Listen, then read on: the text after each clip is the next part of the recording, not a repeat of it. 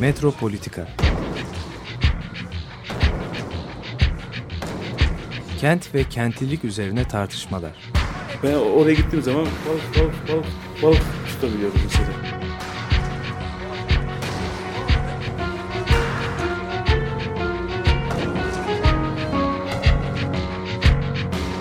Hazırlayıp sunanlar Aysim Türkmen, Korhan Gümüş ve Murat Güvenç.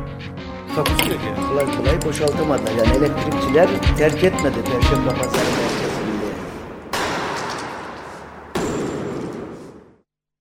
E, Metropolitika programından herkese merhabalar. E, ben Korhan Gümüş. Karşımda Murat Güvenç. Birlikte bugün e, program yapıyoruz. Aysim bugün yok. Evet, bugünkü konumuz olarak biz e, şeyi konuşmuştuk. E, geçen hafta İstanbul'a göç ve İstanbul'dan göç bağlamında metropoliten iş gücü piyasası gibi Evet. bir şey önermiştin sen. Evet. İşte bu özellikle inşaatlar söz konusu olduğunda kimler çalışıyor bu inşaatlarda diye sormuştun. Ondan sonra inşaat e, işçileri nerelerden geliyor, böl hangi bölgelerden, nasıl ve nerede yaşıyorlar ve kimlerle komşu oluyorlar gibi bir takım başlıklar e, koymuştuk. Şimdi istersen e, bir giriş yapalım. Evet. Evet. Senin söyleyeceklerin bu konuda gerçekten merakla bekliyoruz. Çünkü gerçekten bir takım gözlemler var. Hepimizin gördüğü değil mi? İnşaat e, iş gücünde e, bir şey var. E, bir takım duvarlar var. Bir takım bölgelere göre insanların çalıştığı alanlar var. E, bu şeyle birlikte e, inşaat piyasasındaki bu gelişmeyle birlikte e, iş gücü piyasasına da bakmakta herhalde yarar olacak. Evet bu Mecidiyeköy'deki e, kaza, trajik olay artık ne diyeceğimizi şaşırdık yani. E, pek üzerinde durmadığımız bir bu İstanbul'a emek pazarı, İstanbul'a göç, e, İstanbul'da çalışan, İstanbul'da çalışmak bu meseleleri biraz gündeme getirdi ki eğer dinleyiciler dikkat ediyorlarsa bunu pek fazla konuşmuyorduk. E, şimdi son 10 yılda da İstanbul hızla büyüdü, zenginleşti. Bir büyük küresel şehir oldu. Ama bütün bunlar olurken de İstanbul'da e, toplumsal yapı, emek pazarı o konularda çok fazla ciddi çalışmalar e, kamuoyuna yansımadı. Yapılmadı demiyorum ama yansımadı. Pek onunla ilgilenmiyoruz. Şimdi burada e, acaba e, birkaç tane değişik şey var. Sanayileşme bitti mi? Yani sanayisiz bir topluma mı geldik? Sanayi dendiğinde ne anlaşılmalı? Ee, buralarda kimler çalışıyor? Bazı insanlar böyle şantiye çadırlarında, asansörlerde veya işte e, tersanelerde adına iş kazası dediğimiz trajik olaylarda ölüyorlar. Bunlar bu insanlar nereden geliyor? Bir de buna şeyi eklememiz gerekiyor. İnşaat sürecindeki e, şeylerin, işte örtülerin, malzemelerin e, fırtınada uçmasıyla Evet, birlikte olan, çevreye verilen, evet. insanlara verilen zararlar. Zarar. Yani şimdi mesela biz nasıl bir inşaat yapıyoruz ki sadece sadece yapanları değil komşularını da Evet. eee, şey Yoldan yapıyor. geçene, Yol- altına sığınmış o- Suriyeli çocuğu da e, şey altına yapabiliyor. alabiliyor. Yani dünkü dünkü olayda tabii bu bunun üzerine bizim şeyimizin e, konuşmamızı biraz daha e, güncel kıldı. Yani bu şehirde dikkat ediyorsan her şeyi konuşuyoruz da acaba komşularımız kim? Biz kimlerle beraber yaşıyoruz? Bu insanlar nereden geliyor? Nereye gidiyorlar? Yani bu konuları pek fazla e, ça- e, irdelemiyoruz. Bu insanlar nerede çalışıyorlar? ya?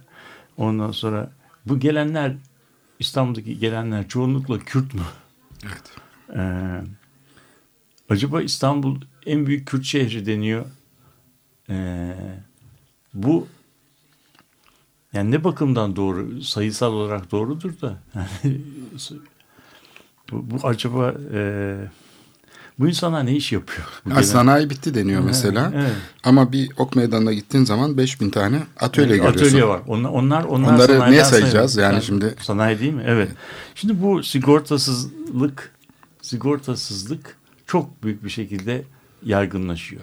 Yani şu anda bu iş pazarının esnekleşmesiyle beraber yarı zamanlı, sigortasız, işte 29 günlük şeyde çalışmalar e, içerisinde sağlık sigortasından yoksun e, işler var. Yani bunlara İngilizce bir iş var. Yani bunlar pek gelecek vaat etmeyen işler veya çalıştıkça yoksulun yoksulluktan kurtulamadığı işler deniyor. Ki buna işte kargo dağıtıcılığı, güvenlikçilik, şeycilik, e, hamburg, e, hızlı yemek şeylerinde hani bu fast food denen şeylerde e, tezgahtarlık gibi yani böyle harcalem işler herkesin yapabileceği e, işler. Şimdi bu e, bunları konuşuyoruz yani bu bizim gündem. Bu programla ilgili olarak da şey e, beni aradığında biz Doktor Özge Aktaş'la birlikte bir araştırma bitirmiştik Türkiye'de göçler konusunda. Onu ben Koran'la konuşurken ya bunun şeylerinden e, bu konuda konuşalım ve bu konudaki bulgularınızı İstanbul üzerinde e, tartışalım dediler. Bu araştırma TÜBİTAK tarafından finanse edildi. E, dört kişilik bir ekip tarafından yapıldı. Ben ve Özge Aktaş e, araştırmacılardı. Evet, peki. projede projede Ebru Şener diye bir arkadaşımız vardı. O e, görselleştirme işlerinde yaptı. Bir de e, Elvan e, Erginli diye bir arkadaşımız da Teknik Üniversiteden doktora öğrencisi. O da bu projedeki işte hesap kitap işlerinde, rapor yazım işlerinde yapıldı. Bu kapsamlı bir araştırmaydı. E, ve e, bitirdik. Evet, Yani- göç araştırmaları deyince hep e, aslında bir 10 sene 20 sene önceki şeyler aklımıza geliyor. Aktüel e, şeyde yani akademik alandaki çalışmalarda fazla göç araştırmaları sözcüğünü duymuyoruz. Hatta bilmiyorum göç deyince de şimdi son zamanlarda herhalde şey de değişti. Göç Suriyeli, kavramının Suriyeli. içeriği değişti. İç göç değil e, şeyden gelen işte savaştan kaçan e, insanların sığınmacıların aslında e, şey aklımıza geliyor. Yani göç konusunda acaba iç göç bitti mi falan gibi insana bir soru e, geliyor aklına. İşte biz de bu araştırmayı yaparken tam bu konuyu şey yaptık. Göç araştırmalarında muazzam bir e, dış e, yabancı göçü e, şeyde uluslararası göç ağırlık kazanırken iç göç çalışmaları e, giderek böyle e, gündemdeki yerini e, kaybetti. Ama bu tabii e, göçün bittiği anlamına gelmiyor. İkincisi göç şekil değiştiriyor. Ee, bizim yani yorganını sırtına alan e, Haydarpaşa'ya gelen e, araştırmacılar e, şeyden e, göçmenlerden daha farklı bir göçmen tipi var. Bugün birinci bulgu olarak şunu söyleyebiliriz. Yani böyle e, artık Türkiye'de e, iç göç, kırdan kente göç anlamında e, önemini çok kaybetmiş vaziyette. Çünkü bütün göç içinde kırsal bir alandan çıkıp kente gidenlerin oranı e, yüzde 10-12 geçmiyor.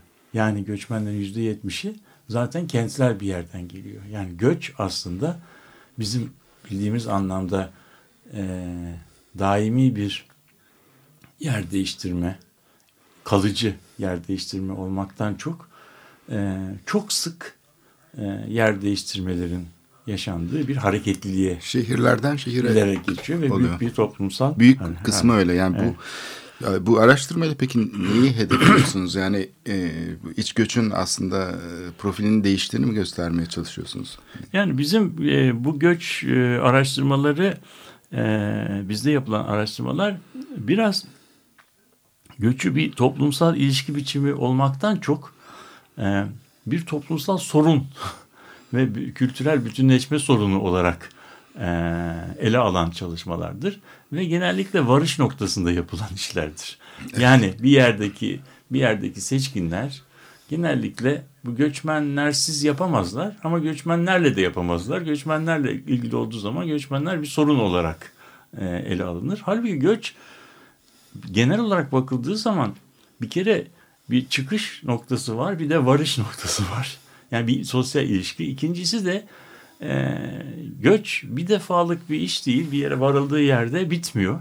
Ve o varılan yerle e, yani çıkılan yerle varılan yer arasındaki ilişki de göçle beraber bitmiyor. İstanbul'un bazı yerlerinde dolaşırken, bazı ilçelerinde dolaş, dolaşırken böyle Karadeniz'in bazı ilçelerine otobüs kalkar diye bir ilçede e, rakama Evet, e, özellikle görüyorsun. Haliç çevresinde Evet. bunlar çok yaygın. Mesela Giresun'un diyelim ki bir e, ilçesine e, buradan otobüs var. Bu nasıl oluyor? Çünkü o ilçede de Giresunlular yaşıyor. O, o ilçeyle olan Müşterisi orada bilmiyorum. çünkü. O- evet. A- Ve o müşteriyi oradan alıyor. Aslında ot- otogara falan götürmeden bir benzin istasyonundan bir otobüse bindiriyor. Giresun'a vardığı zaman da onu köyüne kadar veya yaşadığı ilçeye kadar da götürecek bir servis var. Yani aslında bu ilişki e, bizim bildiğim, bildiğimizden çok daha e, sık bir ilişki. Biz de bunu e, ele alan ve bu göçü e, kapsamlı bir şekilde ele alan bir çerçevede yapalım dedik. İşte bu Türkiye'de de gene hiç üzerinde durulmayan bir kaynak var ki oradan çok değerli şeyler. Nüfus sayımlarının yüzde beşlik örneklemini e, kullandık. Ve bu örnekleme üzerinden Türkiye'deki göçlerin nereden nereye gittiği konusunda da e, kapsamlı bir ilişki e, yaptık. Evet şimdi peki şeyde bu İstanbul'da belli bölgelerde işte o göç şeyine göre coğrafyasına göre yerleşmiş e, insanlar var. E, ve bu şeyin e, aslında göçü yani okurken aslında böyle bir e, zamanla falan da ilişkili olarak e, okunuyor. Yani bir anlık bir durum da değil. Tarihsel kökleri var, ba- bağlantıları var. Nasıl bir çerçeve içinde yaklaşıyorsunuz? Nasıl? Valla ben mesela bundan birkaç sene önce Evliya Çelebi'nin İstanbul'la ilgili e, kitabını okurken e, şeyde e, İstanbul'da e, Karadenizlilerin ne kadar yoğun olduğunu yani e, anlatan şeylerine rastladım. Ve bu benim biraz ilgimi çekti. Yani Karadenizliler o dönemde de demek ki İstanbul'a çok geliyorlarmış filan. Hatta bin sene önce de bu şeyde hatta belki 2000 sene önce şeylerde geçer. Evet. Karadeniz'le İstanbul Arasında Boğazı'ndan bir, ilişki. e, ilişki, Değil mi? Evet. Yani Bu nasıl oluyor? Ve biraz buna baktığım zaman bu denizcilik teknolojisiyle de ilgili bir şey. Biliyorsun Karadeniz e, ve bizim bulunduğumuz coğrafyada bir lodoslar var. Daha az. Ama genellikle Poyraz, ku- kuzey rüzgarları var. Kuzey rüzgarlarının estiği bir yerde yani e, Karadeniz'e yani böyle paralel gitmek, kıyıya paralel gitmek çok kolay. Ona yan rüzgar deniyor. E, O zaman e, yani Karadeniz e, İki yönde de gidebiliyorsun. Gidebiliyorsun. Yani sadece tek yönde gitmiyorsun. Gitmiyorsun. Yani çok git- güzel. Gitmesi de yani o o o, o Yelkencilik teknolojisi deniz açısından, evet. yani bu e, Karadeniz aslında çok verimli fakat dar bir e, bölge. Dağlarla deniz arasındaki bölge çok sıkışık. O yüzden o bölgedeki nüfus baskısına e, arazi yetmiyor. Ve nüfus çoğaldıkça ve nüfus çoğaldıkça nüfusun bir yerlere e, boşalması gerekiyor. İstanbul'da bunun hedeflerinden Aslında deniz tanesi. böyle bir şey. E, tabii. Yani Deniz biz- ve şehir ilişkisi. İşte yani, yani, bütün evet. sahillerle deniz e, bir bağlantı Evet, kurmuş biz oluyor. bunu biz bunu e, acaba e, bu sayımlarda da bu hala sürüyor mu falan diye de baktık ve e, ilginç bir şey bulduk. yani Türkiye'de aslında dört tane e, böyle e, göç bölgesi var. Buna e, Fransızca'da şan deniyor. İngilizcesi field, alan yani göç alanı. Bu alan böyle bir büyük bölge.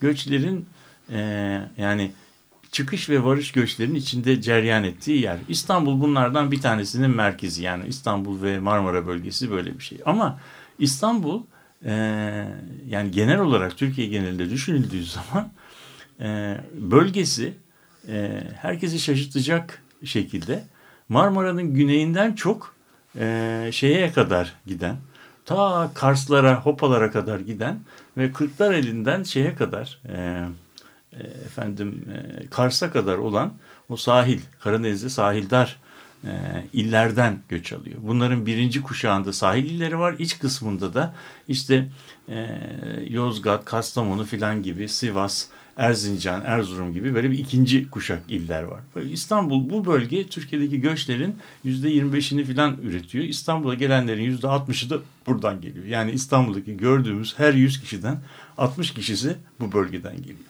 İkinci bölge, ikinci göç bölgesi İzmir odaklı. Ki bunun sınırları da e, İç Anadolu'ya kadar çıkıyor. Afyon civarında şey yapıyor. Biraz Konya tarafına kadar giriyor. Antalya'yı içine alıyor ama Ege sahiller dediğimiz. Üçüncü bölge İç Anadolu bölgesi Ankara odaklı. Bu işte Çankara etrafında Çankırı, Çorum, Yozgat, Kırşehir, Nevşehir gibi böyle bölgeyi şey yapıyor. Dördüncü bölge ise Adana e, odaklı. Yani Adana ve Çukurova odaklı.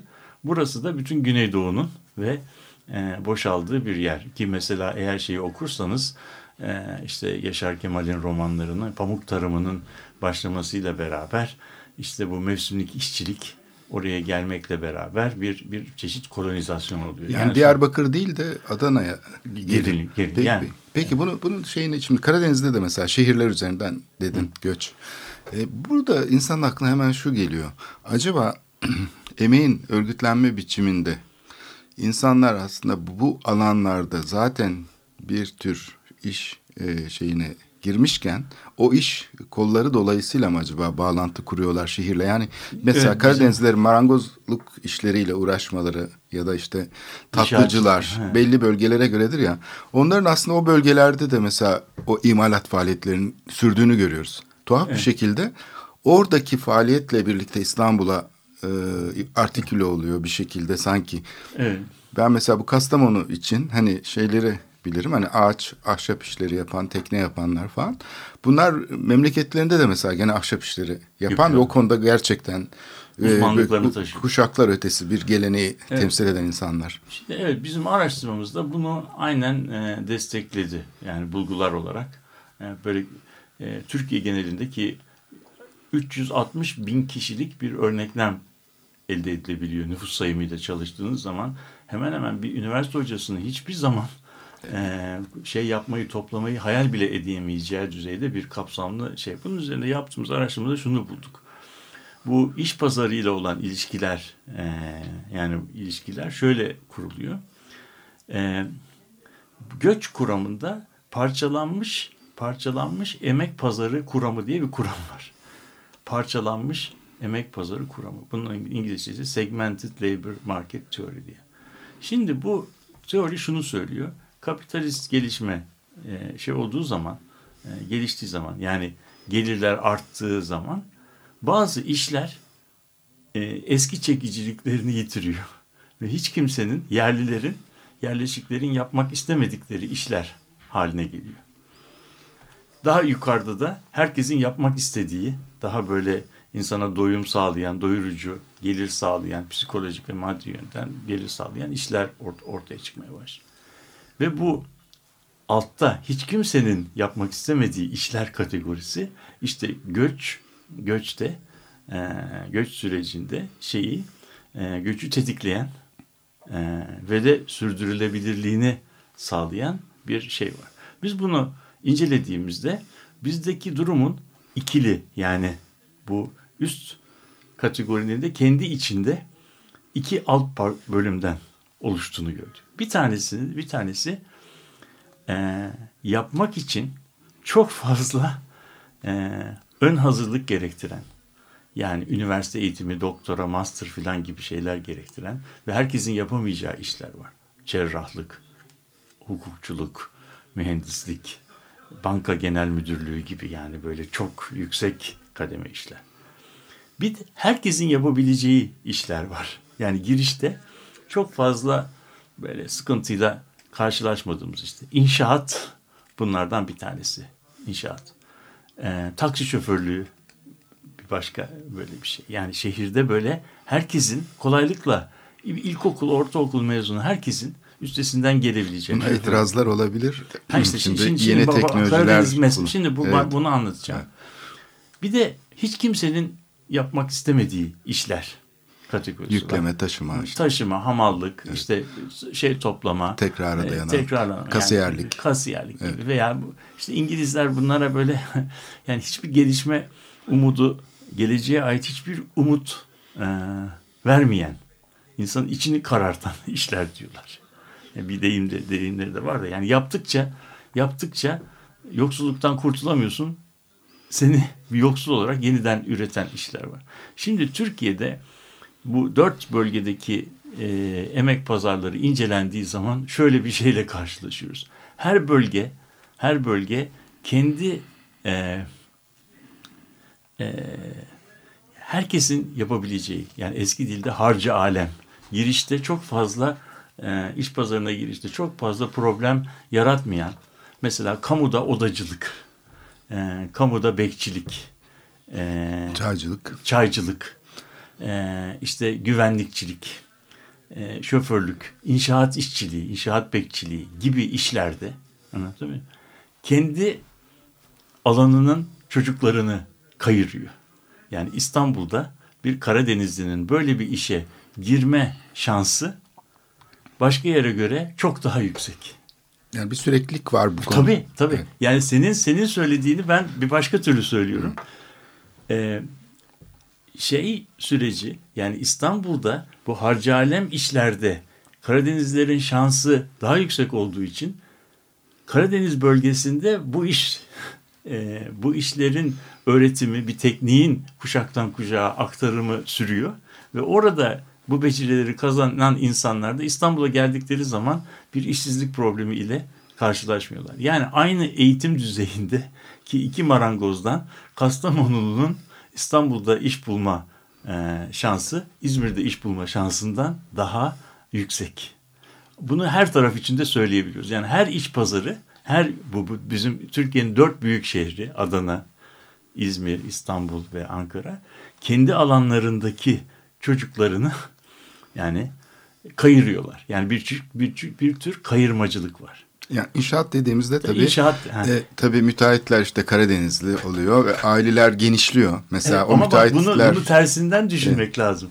Ee, iz- e, şey e, İstanbul'da inşaatçıların daha fazla Karadenizli olması bütün bu bölgelerde inşaatçılar Karadenizli değil. Anlatabildim mi? Yani Karadeniz inşaat böyle bir nitelikte olduğu için ve İstanbul'da bu alanın merkezi olduğu için Karadenizlilerin inşaat alanında İstanbul'da e, iş bulma şansı çok daha yüksek oluyor. Tabii zaman içinde bu şey, bu e, köprü başı bir defa tutulduğu zaman iş pazarında bu artık kolay kolay e, başka bir göçmen grubunun bunu onların elinden alması mümkün değil. Burası bir çeşit kolonize edilmiş bir iş pazarı haline geliyor. Yani Karadenizliler Karadenizliler inşaata çok yatkın olduklarından dolayı İstanbul'da inşaatçılık yapıyorlar değil. Bu inşaatçılık harcı alem bir iş olduğu için ve İstanbul'da da bunun pazarı çok iyi olduğu için Karadenizler de İstanbul'da en baskın grup olduğu için bu alanı e, kapatmış vaziyette. Anlatabildim mi? Evet. Bunu İzmir'de, Adana'da da bunun benzerlerini gördük. Şimdi üst pazara bakalım. Üst kademeye baktığımız zaman beyaz yakalı üst kademe yöneticisi, cerrah işte şey. Şimdi Karadeniz bölgesi ne yaparsa yapsın İstanbul gibi bir büyük metropol için icat gereken bu nitelikteki şeyi göçmeni üretemiyor. Yani bütün o bölgenin ürettiği doktor, avukat, cerrah sayısı İstanbul'un şeyini bu üst kademe yöneticileri şeyini doldurmaya yetmiyor. O zaman İstanbul bu alandaki e, şeyini e, nasıl diyeyim göç ihtiyacını Ankara'dan, İzmir'den karşılıyor. Yani İstanbul'daki banka genel müdürlerinin, mühendislerin e, kökenlerine baktığın zaman çoğunluğunun aslında Ankara'daki büyük üniversitelerden, Orta Doğu, e, işte siyasal bilgiler fakültesi filan gibi. Doktorların büyük bir kısmının Türkiye'nin e, ileri gelmiş bir üniversitesi olan mesela Hacettepe'den e, geldiğini görüyoruz. Keza bu İzmir'de de böyle. Ve bu metropoller birbirleriyle üst kademe yöneticisi arasında müthiş bir geçişkenlik var. Yani harcı alem işlerden yüksek kademe işlerin hareketliliği çok farklı. Bir de bunun en alt kademesi var. Yani hiç kimsenin yapmak istemediği işler. Bu hiç kimsenin yapmak istemediği işlerde genellikle Güneydoğu'dan ve şeyden geliyor. Ee, Güneydoğu alanından geliyor. Güneydoğu'daki göçmen e, Karadeniz'e gidiyor, şey topluyor, fındık toplayabiliyor. İstanbul'a geliyor, işte bilmem e, hamallık yapabiliyor veya e, ona benzer iş, işleri yapabiliyor. İzmir'de midye çıkarabiliyor. E, Antalya'da veya o turistik yerlerde o, o bölgeden gelen insanlar işte mutfakta veya e, temizlik işlerinde yani o turistik otellerin e, geri hizmetlerinde çalışabiliyorlar. Yani üçlü bir emek pazarı var ve her göç alanı orta kısımdaki harcı alem işlerinde kendi çocuklarını kayırıyor. Üst kademe yöneticiler konusunda birbirleriyle alışveriş yapıyorlar. En alt kademe e, işçiler konusunda da çok yakın zamanlara kadar Güneydoğu'dan adam alıyorlardı. Tabii şimdi bu şeyin çökmesiyle beraber, Sovyet sisteminin çökmesiyle beraber çok ilginç gelişmeler oluyor. Yani Romanya'dan e, pamuk toplamaya gelen tarım işçileri. Ondan sonra işte gibi. Çin'den gibi- gelenler de. Çin'den Çin'den gelen maden İnşaat işçileri, işçileri, maden gibi- işçileri, evet. gibi şeyler de bunlar da tabii yeni e, şeyler. Peki yani şimdi burada- resim kabaca bu. Şeyler hep e, söylenir işte burada e, büyük şehrin sermayesinin şeye izin vermediği, Anadolu'nun yükselmesine falan. Aslında bu biraz senin söylediğine de benziyor. Yani buradaki o elit seçkin şey hani üst e, gelir grubu aslında bir şekilde orayı da kapatmış oluyor. Yani e, büyük sermayeye dönüşmesini engelliyor küçük sermayenin. Yani E, şöyle bir mi? şey söyleyebilirim. Yani buradaki bu göçmen grupları yani göçmen grubu mesela İstanbul'da biz e, işte Güneydoğuluların gelip de İstanbul'un çok böyle e, nasıl diyelim kıymetli kültürünü e, bozduklarından filan şikayet edilir. Ah eski zamanlarda insanlar çok daha terbiyeliydi filan. Ama mesela ben genellikle İstanbul'un e, çok büyük bir Karadeniz e, kenti olduğunu yani Karadenizlilerin tarafından koloni- kolonize edilmiş bir kent olduğunu pek biz basın medyada du- duymuuyoruz. Oysa ki siyasette bunu Siyasette baktığımız zaman da Evet. İstanbul belediye başkanlarının doğum yerlerini inceleyelim. Çok e, 80'lerden başlayalım. Ne- Nerelerde doğmuşlar diye Bayburt, e, Sivas, Gümüşhane. e, işte değil mi? E, Gümüşhane, işte Rize. şey Rize filan. Yani bu e, ve bu bu bu hiç tesadüf bir e, olay değil.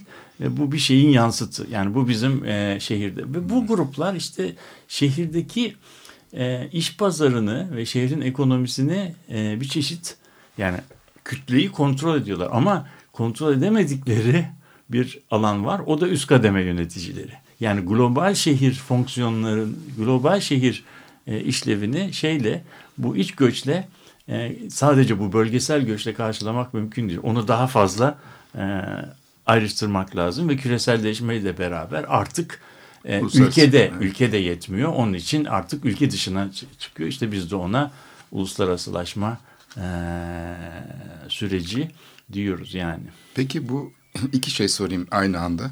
Bir tanesi sanayileşme ile birlikte mesela bu ahşap işleri konusunda çalışanların diyelim işte tekne yapanların mesela şirket haliyenin kurulmasıyla birlikte işte bir tür sanayi işçisine dönüştüklerini görüyoruz ve gene onlar da Karadenizli. Tersane işçilerinin de çoğunluğu e, Karadenizli ya da işte iskeleleri yapanlar, onun bakımını yapanlar, tekneyi kullananlar. Yani bir sanayileşme süreci bu daha çok zanaatte dayanıyormuş gibi gözüken yani bir nitelikli emek çünkü söz konusu. Ama gene aynı şekilde e, burada da bir kapalılık var. Sonra bu sanayi iş gücüne dönüşen şeylerin çocukları ne oluyor? Onlar mesela babaların mesleğini devam ettiriyor mu yoksa o yoksulluk çemberine girmek istemeden başka bir şeye mi doğru giriyorlar? Bunu istersen Ee, şeyden ikinci sonra kısımda ikinci söyleyeyim. kısımda konuşalım.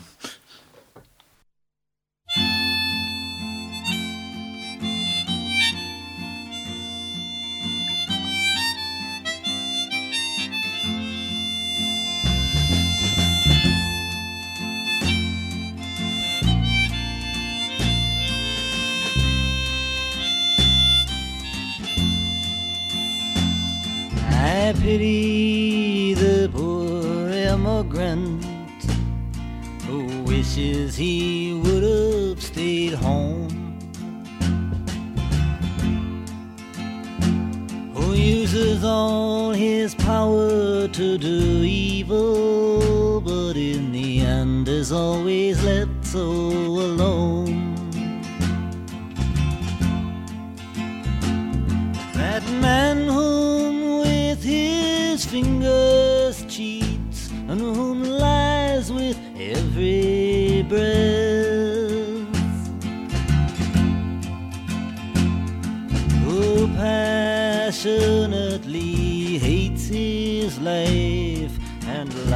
likewise fears his death.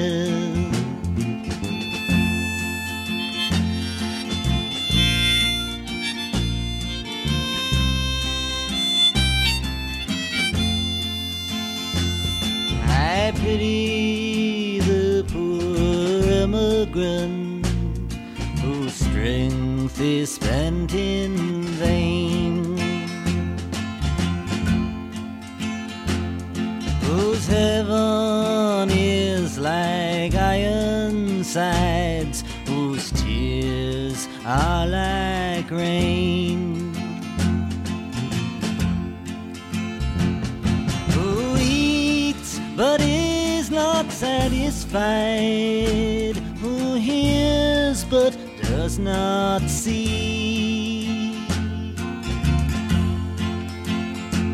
Who falls in love with wealth itself and turns his back on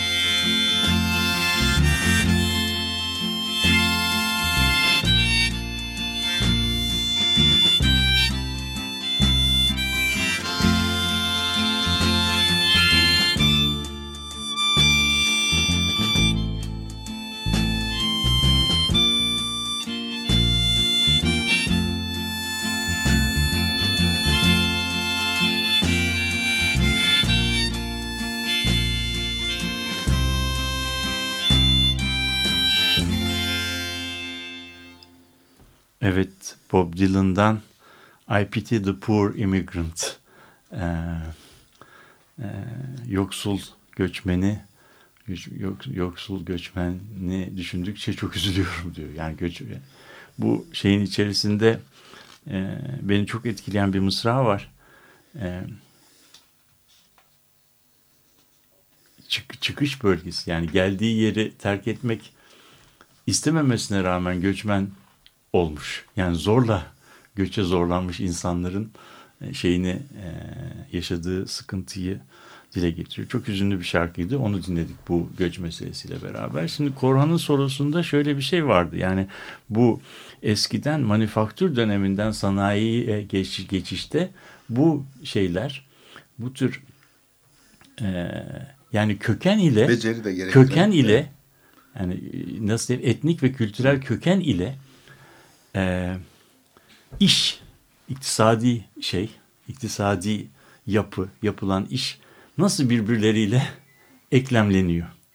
Bunu e, buna ilişkin bir soru sordu. Bu çok bence önemli bir e, soru.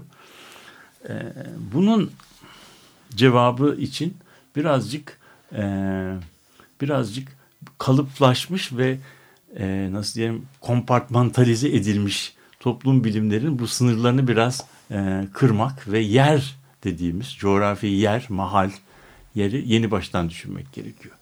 Şimdi e, biz biliyoruz ki kapitalist e, sanayi üretimi başladığı zaman böyle e, şu anda bizim gördüğümüz büyük Fordist fabrikalar yani böyle binlerce kişinin bantta çalıştığı fabrikalar e, bu sürecin çok ileri aşamalarında ortaya çıktı. Eskiden fabrikalar küçüktü. Atölye dediğimiz yerlerde ve bu küçük üret atölye gibi yerlerde e, iş süreci küçük küçük atölyelerde e, şey yapılıyordu. Yani mesela bugün İstanbul'da buna benzer tekstil kompleksleri var.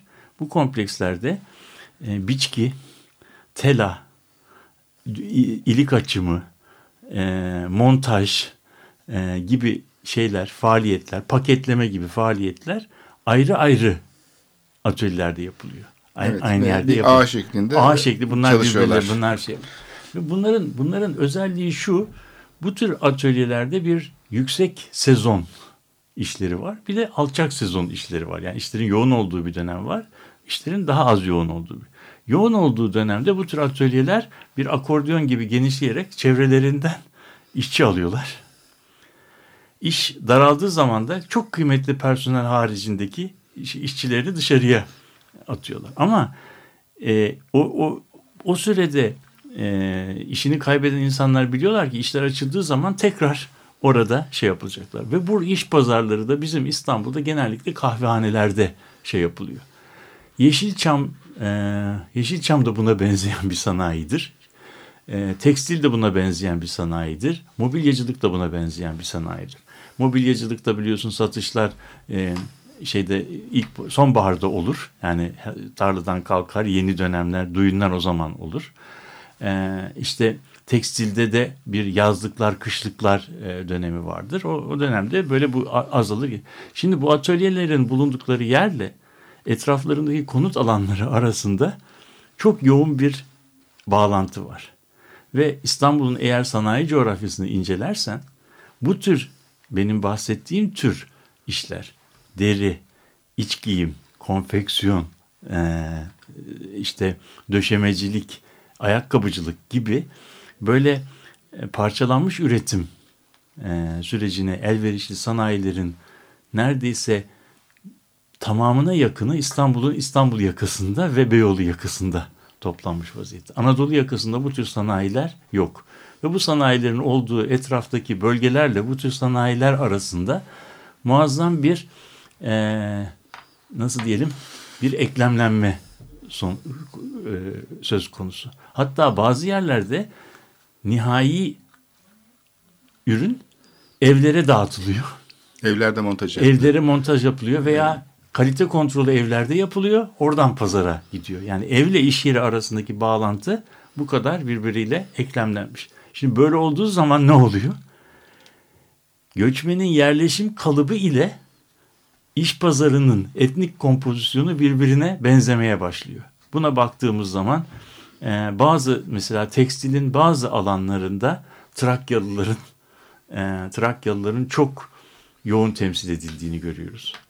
Trakyalıların çok yoğun temsil edildiği şeyde tekstil ticaretinde mesela Malatyalıların çok yüksek oranda temsil edildiklerini görüyoruz. Yani bu şeydeki Eminönü'ndeki e, Sultanhamam'daki pazarlama sistemlerinde.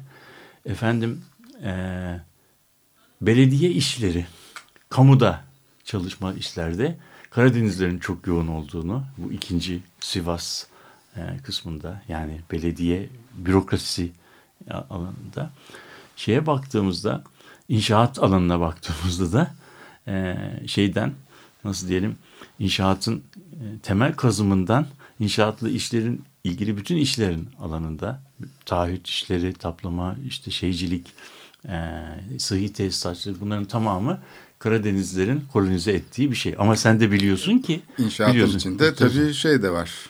Ee, biraz e, böyle hafriyat e, Tabii hiç şeyleri- kimsenin yapmak istemediği işler var. İşte, onlarda da evet. onlarda da e, olabilecek en e, nasıl diyelim en ucuz iş gücüne kayma var. Bir de mesela bu, bu benim anlattığım şey ezelden ebede doğru giden bir olay da değil. O da nedir?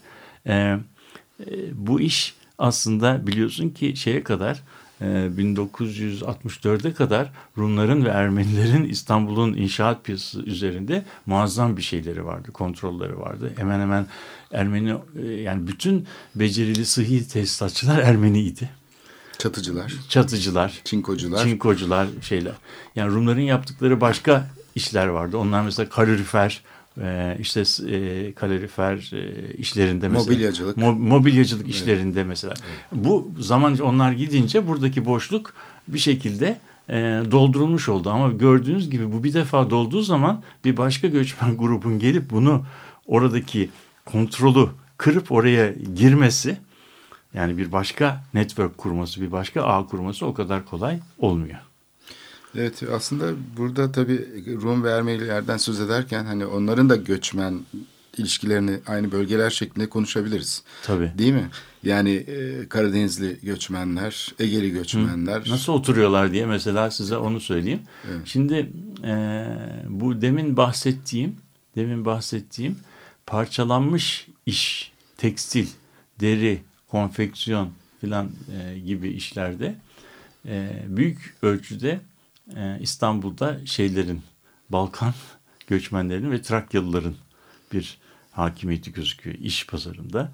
Mesela Bayrampaşa, Bayrampaşa, Yeni Bosna, İki Telli e, o civarlarda çok yoğun bir şey var. Hemen hemen İstanbul'daki bu göçmen grupların yerleşim kalıplarına baktığımızda Balkanlardan gelen göçmenler, Bosna'dan gelenler, e, Batı Trakya'dan gelenler ve Trakya'dan gelenlerin büyük ölçüde İstanbul'un İstanbul yakasında oturduklarını karşı tarafta çok küçük bir iki tane şey istisna dışında yani küçük e, cep dışında öbür tarafta oturmadıklarını görüyoruz.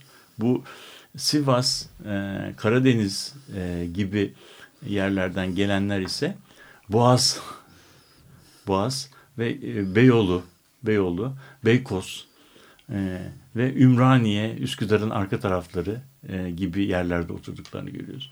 İstanbul'da üç tane e, bölge var ki e, bunu duyduğumuzda şaşırmayacağız. İşte Beşiktaş, Bakırköy ve Kadıköy civarı yani bu İstanbul'un üç coğrafi bölgesinin üç yüksek eğitimli kısmı. Bu buralarda oturanların kökenlerine baktığımız zaman burada ne büyük Trakyalı bulabiliyoruz ne de Karadenizli. Bunlar Türkiye'nin bütün metropol illerinden gelenler. Yani bu son zamanlarda sahiller dediğimiz İzmir, Antalya, Adana, e, onlar da bu bölgelerde toplanmış vaziyette.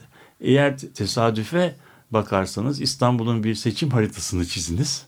Seçim haritasını bu yolda okursanız bu bölgelerde onların geldikleri bölgelerdeki oy paternini görüyoruz.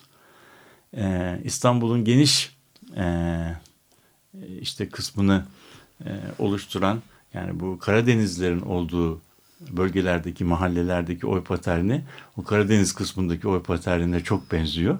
İstanbul'un e, batısındaki İstanbul yakasındaki mahalle sonuçlarına baktığımızda da burası Trakya'dakilere benziyor. Tabii bazı istisnalar var ama yani genellikle göçmenin geldiği yöredeki oy e, coğrafyası metropolün o e, seçim coğrafyasına da yansımış oluyor. Yani bu durumda çok ilginç bir şekilde bu grupların birbirleriyle olan ilişkilerini de yansıtan bir yer seçim kalıbı var. Ee, Ve ve bunlar bu ilk defa bir ortaya ilişki olarak devam ettiğine göre karşılıklı yani hiçbir zaman yani bu göçle birlikte bitmediğine göre Göre bunu sürdüren mekanizmalar sürdüren var. mekanizmalar var demektir. Ee, Evet. Bu da e, çok ilginç bir e, şey bulgu. E, bir de tabii şeyin şimdi bu manifaktür e, düzeni içinde gelişen bir e, şey göç e, Evet. iş gücü ilişkisi. Ha, bu mesela onu Bu, bu sanayileşmeyle Na- birlikte hani değişirken nasıl ya şimdi oluyor? mesela hafriyat dediğimiz şey iş makineleriyle yapılıyor artık Evet. ve büyük kamyonlar büyük işte ka- kazıcı aletler kullanılıyor yok efendim e, köstebekler kullanılıyor yani hani eski inşaatlarda olduğu gibi ele beton dediğiniz zaman onun işte teknolojik şeyi değişti falan Bu burada nasıl, ne oluyor? Bu nasıl oluyor? Bu- Bu nasıl oluyor? Şimdi e, bu nasıl oluyor? Bu, burada burada iki tane kavram ma dikkat şey yapmak. iki tane kavramı gündeme getirmek lazım. Bir tanesi konut sunum biçimi kavramı inşaatla ilgili olarak konum konut sunum biçimi. Bunu açacağız. İkincisi de bu bu süreç içerisinde bu etnik ağlar nasıl kendilerini yeniden üretiyorlar ve nasıl dö- dönüşüyorlar buna bakalım. Şimdi bu konut sunum biçimi dediğimiz e, sunum biçimi dediğimiz kavramı e, Türkiye'de geliştiren İlhan Tekeli oldu. E, ve şöyle bir kavram geliştirdi. Türkiye'de diyor Türkiye'de dört tane yani Türkiye konut kentleşme tarihinin dört farklı evresi var. O bir, bir tanesine işte e, utangaç modernite diyor. Cumhuriyete kadarki dönem. İkincisine radikal modernite diyor. Tek parti dönemi. Üçüncüsüne işte 46-75 veya 46-80 dönemine e, popülist modernite diyor. 80 sonrasında da işte neoliberal dönem, liberal dönem. Burada bu dönemlerde dört tane farklı konut sunum biçimi var. Bir tanesi bizim işte Osmanlı dönemindeki apartman artı gelenekselin birlikte gittiği bir şey. 1930'lu yıllarda e, benimsenen modernleşme politikasına göre bir şey politikası var. E, işte bireysel konut üretimi. Yani kübik mimari, mimarı elinden çıkmış olan apartmanlar ve e, müstakil binalar var.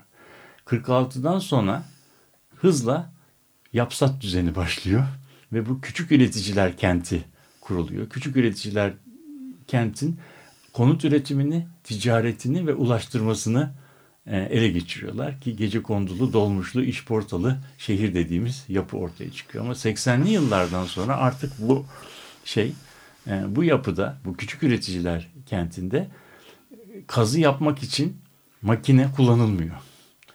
Vinç kullanılmıyor veya yüksek teknoloji kullanılmıyor. Çünkü inşaatların ölçeği bir vincin veya kazı makinesinin kullanılmasını gerektirecek kadar büyük değil. Orada Betoniyer bu bile e, kullanılamıyor. Kullan. Evet. Yani kullanmak yasak değil ama rasyonel değil. Çünkü hem içki hem iş, ücret çok e, düşük hem de işin hacmi bu tür teknolojiyi kullandıracak şeyde değil.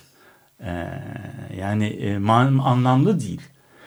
Nasıl ki bazı çok küçük ölçekli e, şeylerde e, imalat alanda artizanal üretim hala e, devam ediyorsa işin ölçeğiyle ilgili bir şey. Ama 80 sonrasında biliyorsun artık devletin sanayiden ve ticaretten çekilmesiyle beraber e, ortalıkta toplu konut kanunuyla beraber inşaat dediğimiz sürecin ölçeği inanılmaz derecede büyüyor. Büyüdüğü zaman artık 12 daireli bir apartman e, bloku yapmak yerine 1200 daireli bir kompleks yapılması söz konusu oluyor. Böyle olduğu zaman da işte vinçti, vinçti, e, beton e, beton santraliydi, hazır betondu e, türünde bambaşka bir şeye geçiliyor. Böyle olduğu zaman da yani e, konut sunum biçimi küçük üreticilikten kapital yoğun üretime geçerken de eskiden oluşmuş olan iş ağlarında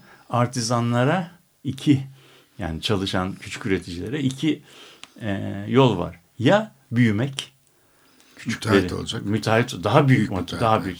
Ve mesela eskiden İstanbul'da yüzlerce inşaat mühendis e, müteahhiti varken bugün artık iki elin parmaklarıyla veya 20-30 tane büyük inşaat şirketinden söz ediyoruz. Yani bunlar ne olmuşlar? Süreç içerisinde büyüyenler diğerlerinin pazarlarını kaparak büyümüşler. Diğerleri belki inşaat işinden tasfiye olmuşlar. Belki de işin tamamını yüklenen müteahhit olmayı şey yaparak bırakıp Taşeron. taşeronluk evet. veya kazım sadece kazı işi yapan müteahhit. sadece onlar da müteahhit diye adlandırılıyor aslında tabii, ve ama onlardan yani, yüz binlerce var ama. Tabii. Yani, yani o şeyci yani eskiden evet. eskiden apartman yapmak yapmakta olan küçük bir müteahhit veya gece konduda kat bugün iki üç tane e, moloz kamyonu e, satın alarak İstanbul'da hani inşaat molozunu bir yerden bir yere taşıma işi yapıyor veya kazı işi yapıyor veya iksa hani kazık iksa çok önemli bir şey. Çünkü yeni inşaatta e, inşaat alanının e, derin, şey, kazılar derin yapılır. kazı yapılarak evet. sağlamlaştım. Bu etrafına yüzlerce binlerce beton şey dikmeyi gerektiriyor. Muazzam emek yoğun ve teknoloji yoğun bir iş. Yani burada artık inşaatı yapan değil de inşaatın şeylerinde yani inşaat sürecinin çeşitli bileşenlerinde uzmanlaşmış şeyler çıkıyor. O zaman hizmet piyasasında bir tür gene bir e, şeye dönüş mü var? Yani bir e, manifaktürde olduğu gibi bir örgütlenmeyle mi bunlar yönetiliyor? Çünkü e, evet yani şimdi mesela bur burada e, eğer bakarsan eğer bakarsan bu e, Fordist dönemde yani Fordist dönemde bu küçük üreticiliğin tamamen tasfiye olacağı ve bütün dünyanın bir e, Sanayi. büyük, büyük sanayileşeceği söyleniyor. Hatta o dönemde e, böyle şey yapılan e, nasıl diyelim küçük üreticilere birazcık anakronik yapılar hani tasfiye olmadan önce son demlerini yaşayan halbuki tarih bize bir, bir oyun oynadı tamamen tersi oldu o yıkılmaz sanılan büyük e, firmalar paldır küldür küreselleşme sürecinin e, gerektirdiği esnekliği gösteremezken bu küçük firmalar e, esneklikleri ve e, uyum kabiliyetleri nedeniyle şey yaptılar. E, Dirençli çıktılar. Dirençli çıktılar Evet. ve şu anda artık çok büyük e, firmalardan çok önümüzde daha böyle küçük firmalardan oluşan üretim kompleksleri var. Yani e, böyle bir şey yap- bu küçük üretim kompleksleri işte şehirdeki e, iş pazarının büyük bir kısmını kontrol ediyorlar. Konut alanıyla da bağlantıları nedeniyle şehirdeki hem iş pazarı yapısının hem de şehrin etnik coğrafyasının yeniden üretimini sağlıyorlar.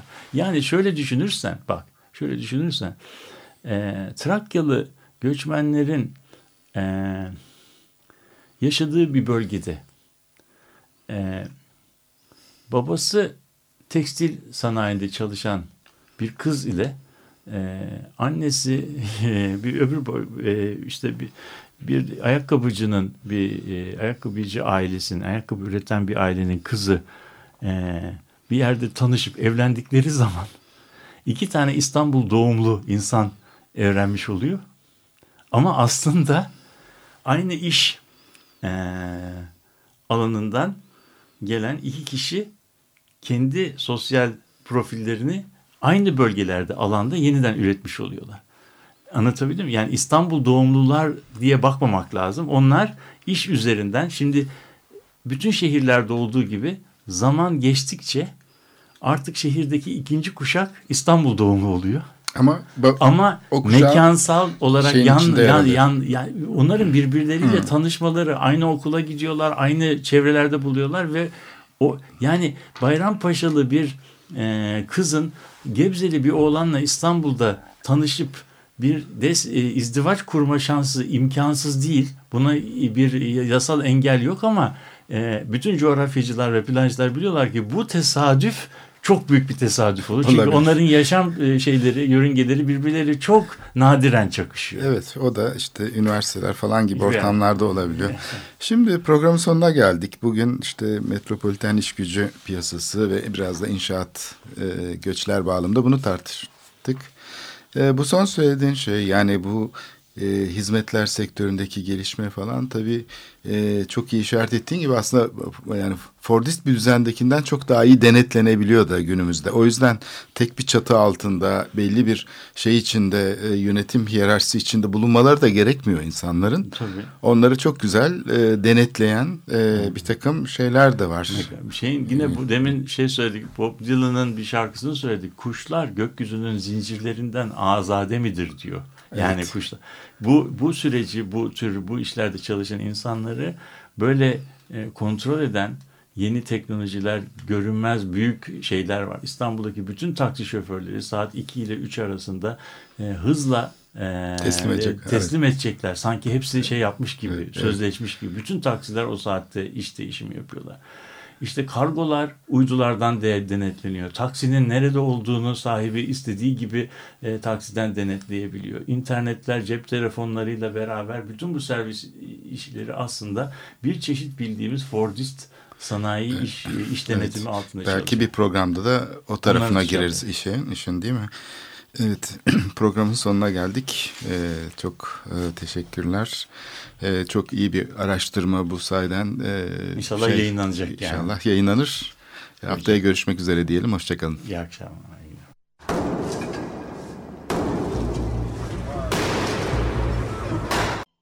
Açık Radyo program destekçisi olun. Bir veya daha fazla programa destek olmak için 212 alan koduyla 343 41 41